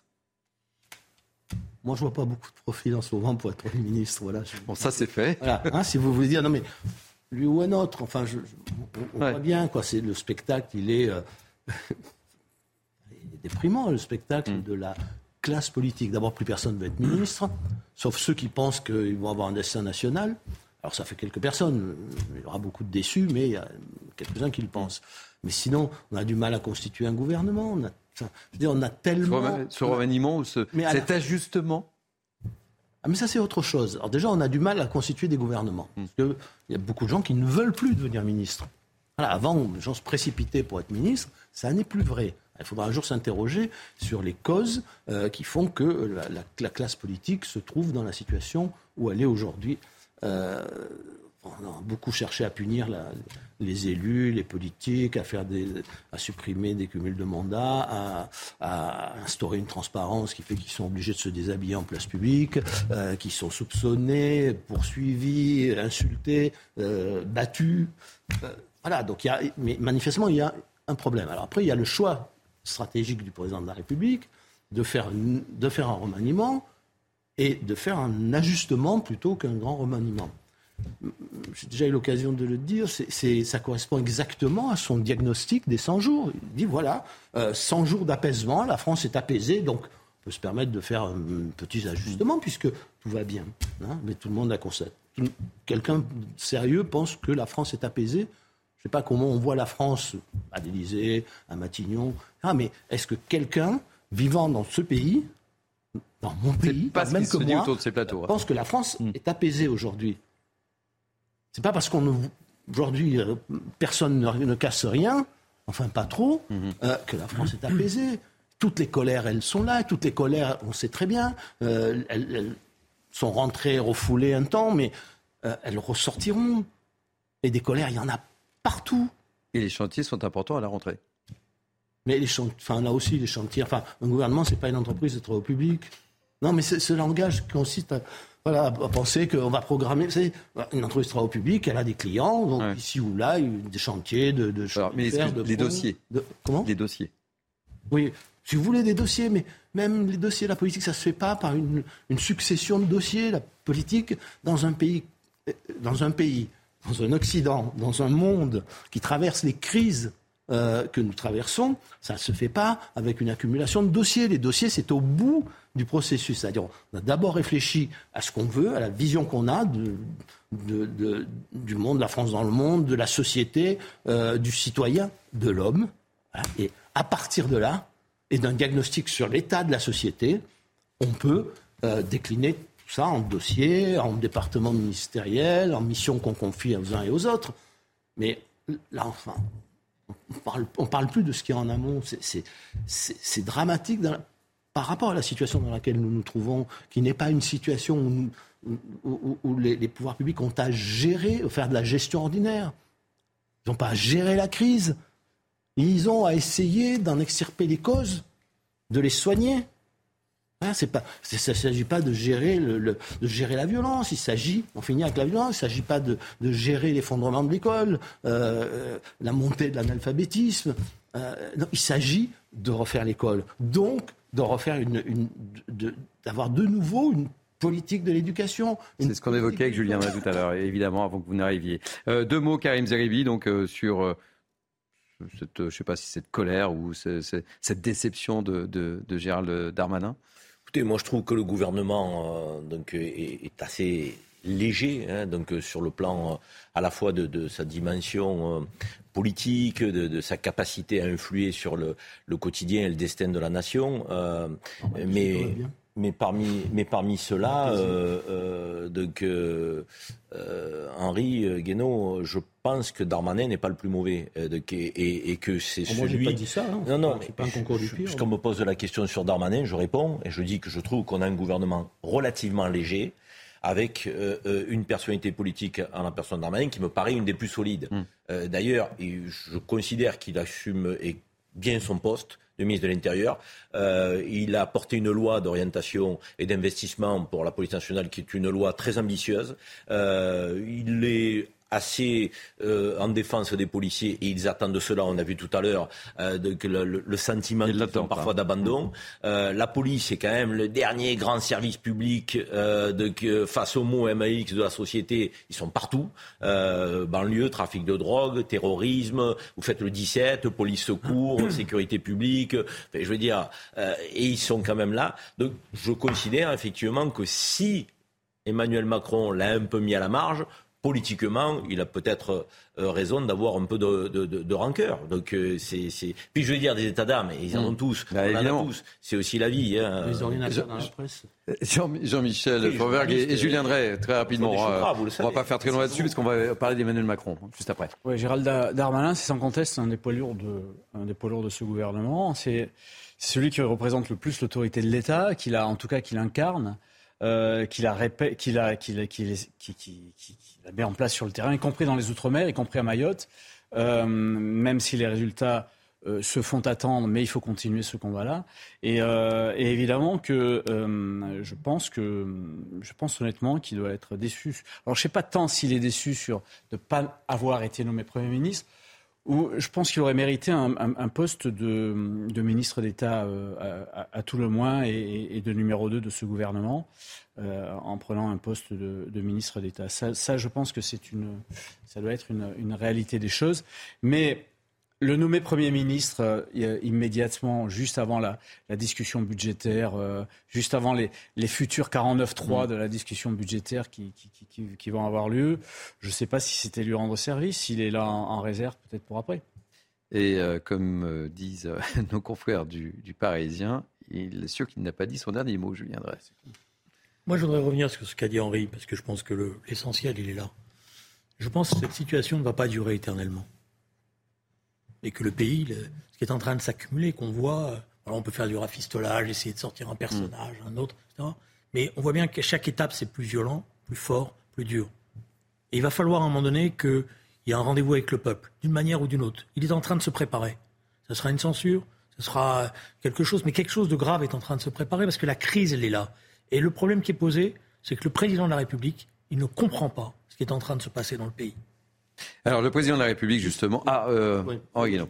Juste pour revenir un instant sur le, au fond, sur le- le- la toile de fond de, de tout ça, à la fois de votre discussion sur l'éducation ou de la discussion que nous venons d'avoir sur le ministère de l'Intérieur. Euh, Pendant le ministère de l'Intérieur, euh, ça, c'est pas le problème de l'actuel ministre, c'est c'est même pas seulement le problème du gouvernement, c'est de ce gouvernement en tout cas. On n'a pas assez de policiers et de gendarmes. Bon.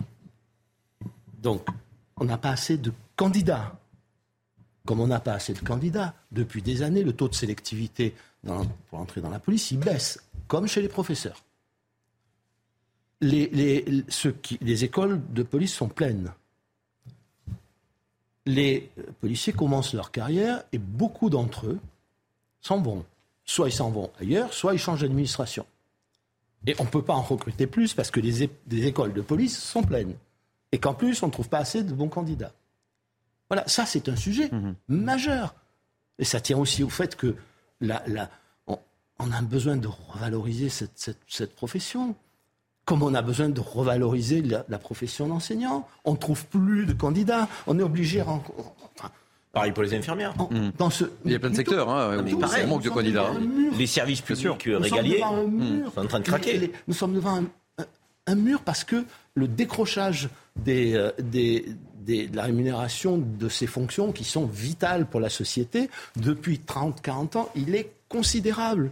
Et donc, on ne trouve plus, on trouve plus de soignants, on trouve plus de- euh, mais on trouve plus d'enseignants, on trouve, on trouve plus de policiers. Je veux dire, ça, c'est un, sujet majeur. Vous voyez bien que c'est pas des, pas, c'est pas des petits. Et, et chantiers, du c'est local aussi. Être maire aujourd'hui, il faut le vouloir. Comment Être maire aujourd'hui, il faut le vouloir aussi. Ah mais oui, mais ça aussi, mais on pourrait faire ça sur toutes les. Mais, mais si on se- s'en tient simplement euh, aux, aux- aux- aux professions euh, qui font fonctionner l'État, puisque c'est de ça dont, dont- dont nous parlons. euh, Mais ça, c'est une impulsion présidentielle. Henri. On est devant un C'est une impulsion présidentielle. Allez, on- on- c'est on- pas une impulsion d'un ministre en tant que non, je tel. n'ai pas dit ça. Non, Je- non, mais je mais veux dire, justement, on va parler du président. Voilà, On va parler du président, si vous le voulez bien. C'est quelle est la, la vision, l'analyse qu'on a aujourd'hui au sommet de l'État, de l'état de la société, de l'état de l'État, euh, euh, comme de l'état de l'école et du reste? Et que fait-on? Mais tu as C'est ça, c'est ça tracer la une réponse. ligne. Avez On va-. On va enchaîner, on va en parler. par- On va en parler. Elle, elle a été donnée par Emmanuel Macron. Finalement, tout va bien. Mais c'est ce On va parler d'Emmanuel Macron. On va, pal- on va parler d'Emmanuel Macron. euh, alors Carole Diman nous a rejoint. On va parler d'Emmanuel Macron. On va parler aussi également des élections euh, en Espagne. Mais Emmanuel Macron, justement, s'envole demain pour l'Océanie pour une tournée d'une semaine. Un déplacement sensible pour le président, mais vital dans sa stratégie de renforcer l'influence de la France dans cette région. Programme de cette semaine en Océanie avec Maxime Lavandier. On en parle tous ensemble juste après. Agenda chargé pour Emmanuel Macron. Monsieur le Président de la République, Le remaniement terminé, le chef de l'État se rend en Océanie pour une tournée d'une semaine. Après un premier déplacement en 2018, Emmanuel Macron est attendu à Nouméa ce lundi soir. Une visite sensible étalée sur deux jours où il sera question d'évoquer le futur statut de l'archipel après trois référendums clivants sur l'indépendance du territoire. Le président de la République se rendra ensuite au Vanuatu le 27 juillet, puis en Papouasie-Nouvelle-Guinée le 28. Objectif pour le chef de l'État, décliner sa stratégie en Asie-Pacifique pour réengager la France dans cette région. Une visite que l'Élysée qualifie d'historique. Dernier président français à s'être rendu au Vanuatu est Charles de Gaulle en 1966, quand cette dernière s'appelait encore les Nouvelles Hébrides. Seul territoire absent du programme, Wallis et Futuna, longtemps évoqué, le chef de l'État a finalement renoncé à ce déplacement en raison de contraintes logistiques. Bonjour Harold Iman hein, pour ce voyage d'Emmanuel Macron. hein. Oui, ça fait partie de sa stratégie de- d'Indo-Pacifique. Euh, qui bat de l'aile depuis que l'Australie a répudié les sous-marins, le contrat des sous-marins français classiques qu'elle avait, pourtant euh, commandé. Et donc on se rapproche de l'Inde, ça c'est bien. On a même un document indo-pacifique franco-indien qui est sorti il y a quelques jours, mais aussi euh, on n'est pas vraiment présent en Indo-Pacifique, dans le Pacifique Sud, si la Nouvelle-Calédonie devient indépendante. Donc, comme les référendums ont euh, conforté la souveraineté française, euh, c'est un bon moment pour y aller. Ça fait plaisir aux Australiens, figurez-vous, euh, aux Indiens aussi. Et le Vanuatu, c'est le pays juste à côté qui pourrait tomber dans l'escarcelle chinoise. La Papouasie, Nouvelle-Guinée aussi dans la région. Déjà, les îles Salomon et un tout petit îlot dont j'oublie le nom sont passés dans l'escarcelle d'influence chinoise. Donc, il y a une espèce de logique géopolitique, à tout le moins, à ce, à ce voyage. Est-ce que vous y voyez autre chose, Julien Drey, dans ce voyage? C'est qu'en fait, le bilan des 100 jours, on a envie de le faire. On a installé un nouveau, gouvernement et Emmanuel Macron prend l'avion et euh, repart à l'étranger. mais moi, pas bien encore compris quelle était la vision politique internationale du président de la République. Et je pense même que le bilan est très mauvais. Voilà. Alors, est-ce que au moins sur le, dossier Indo-Pacifique, il va s'en sortir? Il ne va pas nous faire encore une bêtise, comme il l'a fait avec la visite en Chine ou comme il l'a fait euh, euh, au Maghreb Je ne sais pas, voilà. Mais ça renvoie à la discussion précédente qu'on mmh. avait. Il n'y a pas de vision. Il n'y a pas de vision stratégique qui est posée. Donc c'est au jour le jour et c'est du en même temps. Et avec ça, on ne s'en sort pas. Jean-Michel Fauvergue. La, grandeur de la France, c'est aussi son, périmètre euh, maritime. Premier, et elle est passée premier périmètre maritime devant les États-Unis. Euh, et, le périmètre maritime, c'est quelque chose d'important. La Nouvelle-Calédonie, justement, qu'il va visiter, après trois référendums, se maintient dans, le cadre français. C'est bien normal qu'il aille la voir. Ça fait partie de la France, ça fait partie de cette France euh, du Pacifique importante. C'est au passage aussi la cinquième réserve euh, de nickel du monde. Nickel dont on a besoin, donc c'est un, minerai rare dont on a besoin pour les batteries, pour les, pour les, nouvelles, notre nouvelle euh, économie, l'impulsion de notre nouvelle économie sur le numérique, etc. Donc tout ça, tout ça est important. Le Vanuatu à côté, effectivement, Harold l'a dit, le Vanuatu est menacé de, d'être sous influence euh, chinoise. Il faut absolument y être et, faire de la présence. Le, le Vanuatu, c'était les anciennes Nouvelles Hébrides qui sont devenues, qui était un condominium franco-britannique et qui est devenu indépendant en 1974. Depuis, on l'a délaissé. C'est juste à côté, c'est un, coup de fusil de la, Nouvelle-Calédonie. Il faut absolument s'y rendre aussi. C'est dommage qu'il n'aille pas sur Wallis et Futuna pour des questions de temps. Et la Papouasie-Nouvelle-Guinée, c'est une une euh, personne connaît, mais c'est mhm. sur le, dans le domaine pas très loin de l'Indonésie, un pays qui, qui, qui, a, une influence importante. L'Indonésie, euh, avec qui on a de très bons rapports euh, et, avec qui on, est en phase de, de, vendre des rafales, est un pays aussi important dans ce domaine-là. Donc, il y a une vraie, une vraie architecture diplomatique, une vraie architecture de puissance de la France dans ce domaine, dans, dans, ce domaine-là. Karim Zeribi et Henri Guénon. Ben moi, j'ai un sentiment qui est tout à fait contraire. Euh, j'ai plutôt un sentiment d'impuissance dans notre pays sur la scène internationale. Euh, et j'en suis pas heureux parce qu'en tant que Français, euh, c'est vrai que j'ai le sentiment que la voix de la France ne pèse plus. Elle ne pèse plus en Europe. Donc, où seule la voix des Allemands semble peser. Les Polonais aussi. Et, orienter la, la, politique. elle ne pèse plus en Afrique où on voit que euh, tous les pays africains euh, euh, souhaitent effectivement que nous ayons beaucoup moins d'influence. Hein. le terme a été donné par Harold. Et, et, pour beaucoup ont envie de choisir d'autres partenaires. on voit que sur la guerre en Ukraine, la voie qui aurait pu être la nôtre, une voie un peu, j'allais dire, plus mesurée, celle un peu médiane du, maintien de, la discussion avec, euh, la Russie, de toute manière, parce qu'à un moment donné, il va falloir quand même euh, que, ces choses euh, évoluent. on a perdu pied. si vous prenez tous les sujets sur la scène internationale, on a des postures, mais on a une forme d'impuissance derrière ou d'absence de, de, résultats. Et, encore une fois, quand on, est un peu gaulien, on est tous un peu gauliens, mm. quelles que soient nos sensibilités en tant que Français, parce que la voix de la France dans le monde, on est tous fiers, on a tous envie que, que notre voix pèse, qu'on puisse influer, influer sur, sur les, la géopolitique et autres. Moi, très franchement, je pense qu'on fait beaucoup d'agitation du côté d'Emmanuel Macron. C'est un sujet, certes, euh, sur lequel il aurait aimé avoir quelques mm. leviers, euh, mais nous n'en avons pas. Et un peu comme en politique intérieure, j'ai un sentiment d'impuissance plus qu'autre chose. Bon, vous partagez cette analyse euh, assez, assez dure de Karim Zeribi, oui. Je, je pense qu'elle est réaliste. Je ne partage pas le mot impuissance qui, qui donne à penser que nous n'avons pas les moyens. On passe plus Ah non, ce c'est pas, la même chose. Oui, mais impuissance, impuissance, c'est que je ne peux pas. Absence de volonté politique, c'est pas la même chose. Voilà, mais je préfère absence de volonté politique, impuissance. Euh, alors, juste pour un peu, remettre les choses en, ordre, un mot d'abord sur la Nouvelle-Calédonie. Vous dites ça a été conforté par. La souveraineté française a été confortée par euh, trois référendums. Je vous rappelle que dans le dernier référendum, une autre partie de la population a, boycotté le, le référendum. Que ensuite, le gouvernement de la Nouvelle-Calédonie aujourd'hui est un gouvernement indépendantiste et que donc la situation de la Nouvelle-Calédonie n'est pas du tout, ne sort pas du tout renforcée des trois référendums successifs. Euh, on est sur la, sur, la ligne de crête hein, entre euh, le maintien dans, la France euh, et, et, l'indépendance. C'est que tout ça est d'une fragilité extrême, voilà, très périlleuse. C'est ma, première remarque. La, ma deuxième remarque concerne les sous-marins parce que c'est une affaire dont on n'a pas assez parlé. Euh, c'est pas l'Australie qui a toute seule rompu le contrat, ce sont les Américains qui ont convaincu les Australiens de rompre le contrat en leur fournissant des sous-marins à propulsion nucléaire, euh, alors qu'il était entendu, même si ça n'était pas la lettre du traité de non-prolifération, que non seulement on ne fournirait pas d'armement euh, nucléaire, mais on ne fournirait pas non plus d'engins militaires à propulsion nucléaire. Tout le monde s'était tenu à cette règle implicite depuis toujours. Les Américains l'ont rompu. Alors, il y a, on a on a deux problèmes. On a eu le problème de la rupture du contrat. On a le problème aussi d'un acte, d'un premier acte d'une pré-guerre froide dans, euh, le Pacifique euh, que les Américains ont initié et sur lequel personne au fond n'a rien dit. La France a un peu protesté, elle a annulé un cocktail à l'ambassade de France à Washington. Nos partenaires ne nous ont absolument pas soutenus.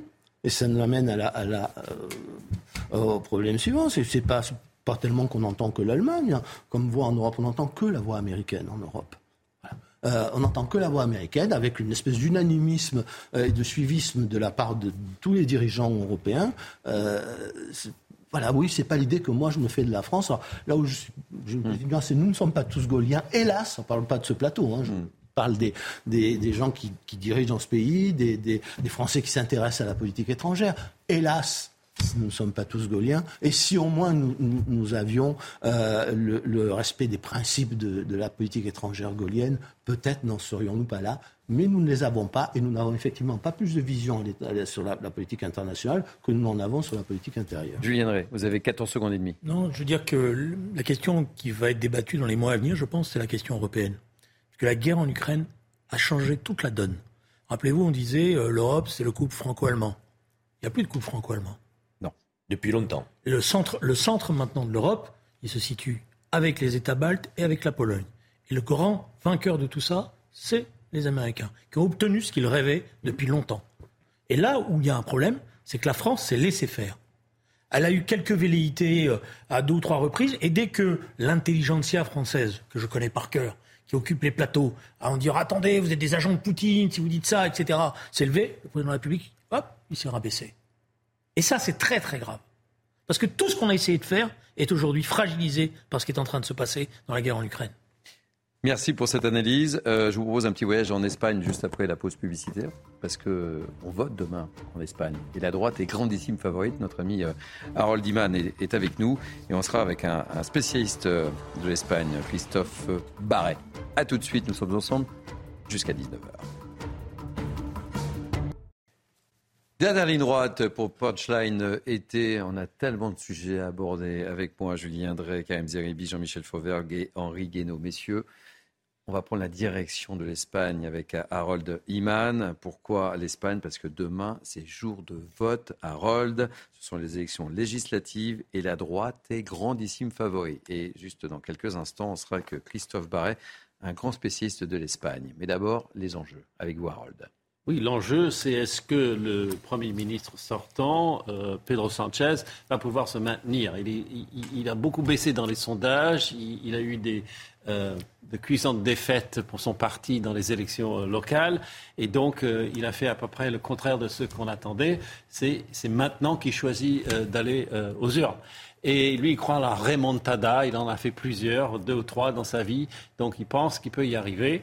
Euh, c'est déjà arrivé. Bon, face à lui, qu'est-ce qu'il y a? Il y a deux partis de droite. Il y a le Parti populaire, classique, et à sa droite, Vox, qui est, euh, on va dire, nationaliste et euh, catholique, très identitaire. Et à eux deux, ils pourraient le battre. Mais voilà, ils ne sont pas unis déjà, ces deux partis à droite. Euh, et lui, il a un problème, c'est qu'il veut présenter son bilan économique qui n'est pas mauvais, mais on, lui rend, on, lui met en miroir son projet idéologique. Et là, il a beaucoup marché pour sa gauche en introduisant le changement de genre facile euh, pour les moins de 18 ans. Ça, c'est vraiment la mesure qui a déclenché un peu euh, la révolte à droite. Et puis aussi, il est allié à des partis indépendantistes en Catalogne et au Pays Basque. Et celui au Pays Basque est un peu rattaché à ETA, qui a un passé terroriste. Donc, ça, c'était beaucoup à vendre et ça a beaucoup gonflé les voiles à droite. Et donc, on verra où tout cela va mener aux urnes. Et de toutes les façons, il y aura une coalition, quel que soit le résultat, euh, coalition à gauche ou coalition à droite. Mais à droite, ça sera vraiment novateur parce que Vox n'existait pas il y a dix ans. Christophe Barret, soyez le bienvenu. Je rappelle que vous êtes un spécialiste de l'Espagne. Ça a l'air très compliqué en Espagne, dites-moi, Christophe Barret. Oui, à peine plus compliqué que chez nous. C'est vrai que là-bas, il y a cette question des deux, blocs de part et d'autre, avec maintenant un retour du bipartisme. Podemos a disparu, Ciudadanos au centre a disparu, un bipartisme entre euh, un bipartisme imparfait entre le Parti socialiste à gauche et ses alliés, dont on parlait à l'instant, et puis cette, nouveauté qui, est là à droite, effectivement. Mais les choses euh, sont en train de rentrer dans l'ordre parce qu'effectivement, il, y a deux, il y a deux gros poids lourds qui reviennent, le Parti socialiste, le Parti conservateur. Henri Guénaud, quel regard portez-vous sur ces élections euh, en Espagne L'Europe et la France? Va regarder ce qui se passe, évidemment, avec une grande attention. Il faut la replacer dans la longue série de, d'élections qui n'ont rien résolu hein, en Espagne. Le, le gouvernement actuel sort euh, d'une période où il n'avait pas de majorité. Il a fait une coalition. Il a fait une coalition avec, euh, euh, avec une partie le plus à gauche, qui est un peu l'équivalent de, de, la NUPS, chez nous, ou de la NUPES, euh, et avec les indépendantistes, comme ça a été très bien, euh, très bien expliqué. Donc, euh, il a dû tenir compte et transiger avec bah, tous les membres de sa, de sa coalition. Alors, les, plus à gauche, comme ils sont rentrés dans le système alors qu'ils étaient anti-système, ils ont, ils ont tout perdu. Donc, sa majorité elle est encore plus, enfin, la possibilité de reconstituer une majorité est encore plus faible, plus improbable pour le Parti socialiste.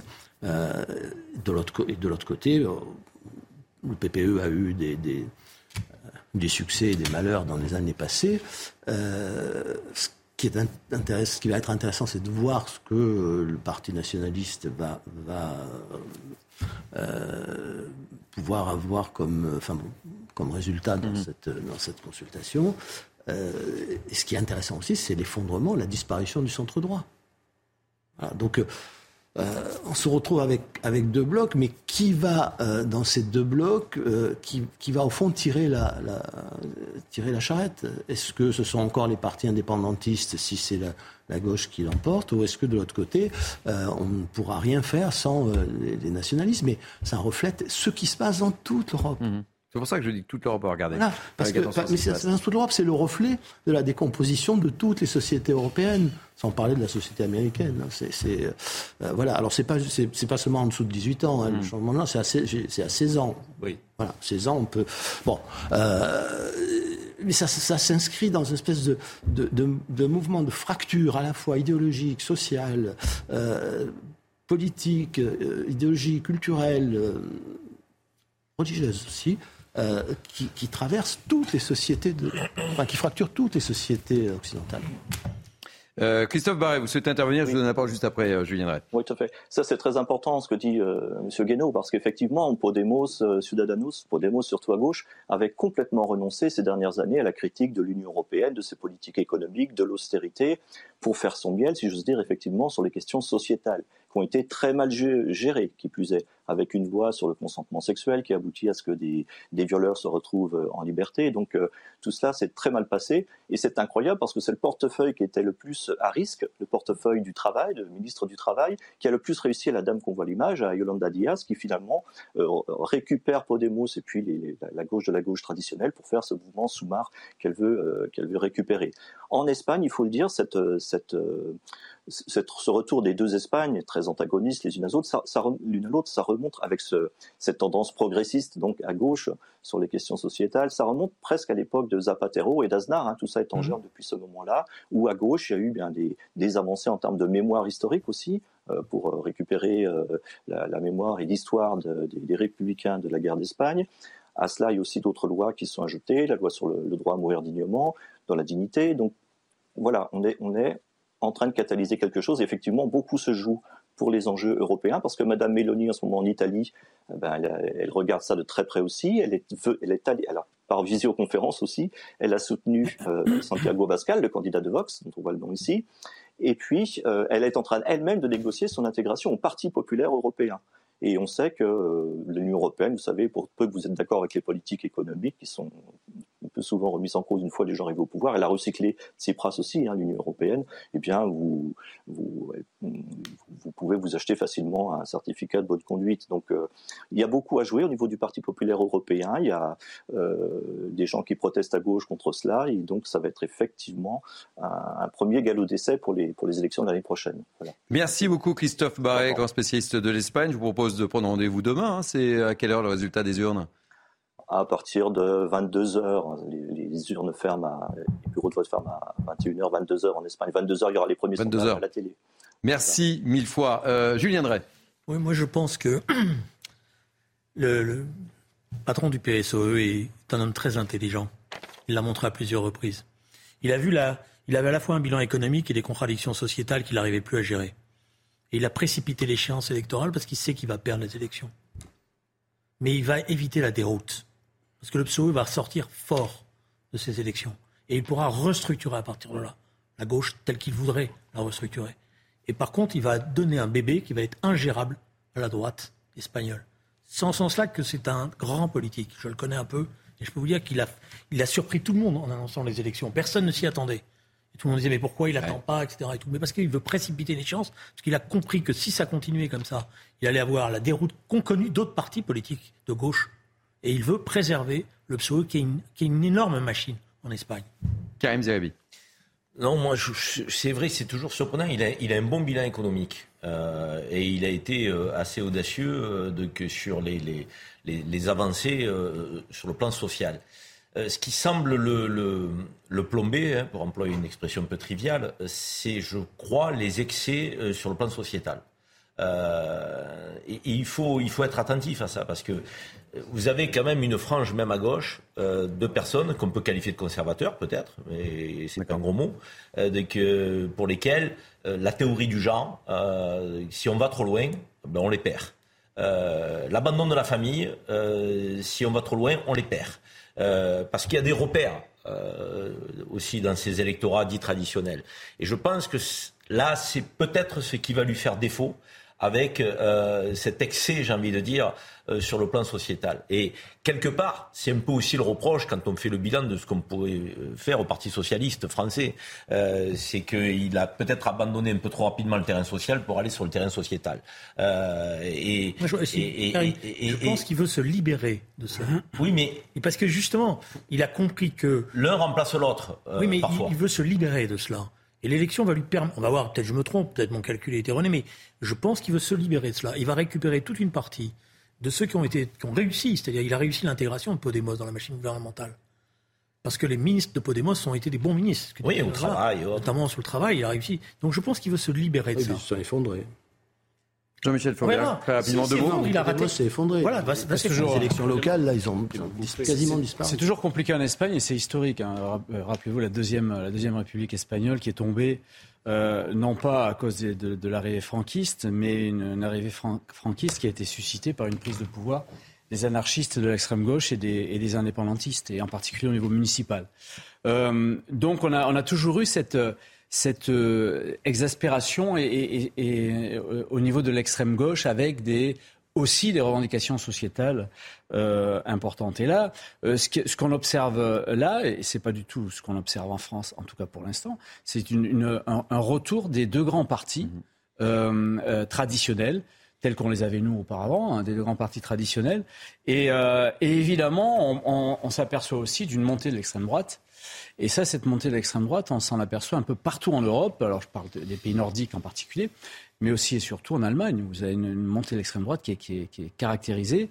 Et effectivement, et, ça a été dit par votre intervenant euh, derrière le poste, euh, avec une, possible montée au sein de, l'Europe, du, PPE euh, européen, qui va influer, si c'est le cas aux prochaines, élections européennes, qui va influer sur les politiques, en particulier les politiques migratoires. Mais on voit bien, juste un dernier mot, que le Parti socialiste a résisté, c'est aussi parce qu'il a une personnalité forte l'incarnation politique, mmh. euh, c'est aussi fondamental. Euh, il a réussi effectivement à incarner euh, une ligne, une alternative, à maintenir le Parti socialiste, à mettre sous son étreinte, de, sous les ténoirs, le Podemos, de, chose qu'on n'est pas capable de faire en France parce que il n'y a pas de leader de ce que j'appellerais une gauche républicaine et je le regrette profondément. Allez, on va changer de. Le résultat, ce qui sera important demain, c'est où sera le quelle est la force? Dans la résistance, parce que je pense qu'il va perdre les élections, mais à quel niveau il sera? On va changer de sujet, on va parler des vacances si vous voulez bien, euh, sans transition pour assurer la sécurité des vacanciers. Le ministre de l'Intérieur a annoncé le déploiement de 3 900 policiers et gendarmes dans 33 départements les plus touristiques du pays. C'est le cas notamment dans le Var, dans le Calvados ou encore dans le Morbihan. Un renfort de 10% supérieur à celui de l'année passée. Réaction tout de suite de Thierry Colomar, qui est président de la Fédération nationale des policiers municipaux. Soyez le, bienvenu, Thierry Colomar. Ça va dans le bon sens en cette période d'été? Bonjour, merci euh, de m'écouter. Oui, oui, ça va dans le bon sens, bien évidemment, euh, surtout euh, sur la côte d'Azur, hein, dans, les, dans les stations balnéaires en ce moment, il y a énormément de monde. Hein. donc forcément, il y a besoin de, de beaucoup de, forces de l'ordre, hein, beaucoup de renforts, donc que ce soit euh, les policiers euh, nationaux, euh, les compagnies de CRS, il y a aussi des gendarmes, des gardes mobiles, qui descendent parfois de leur montagne hein, pour venir sur la côte d'Azur et passer quelques, quelques semaines ici.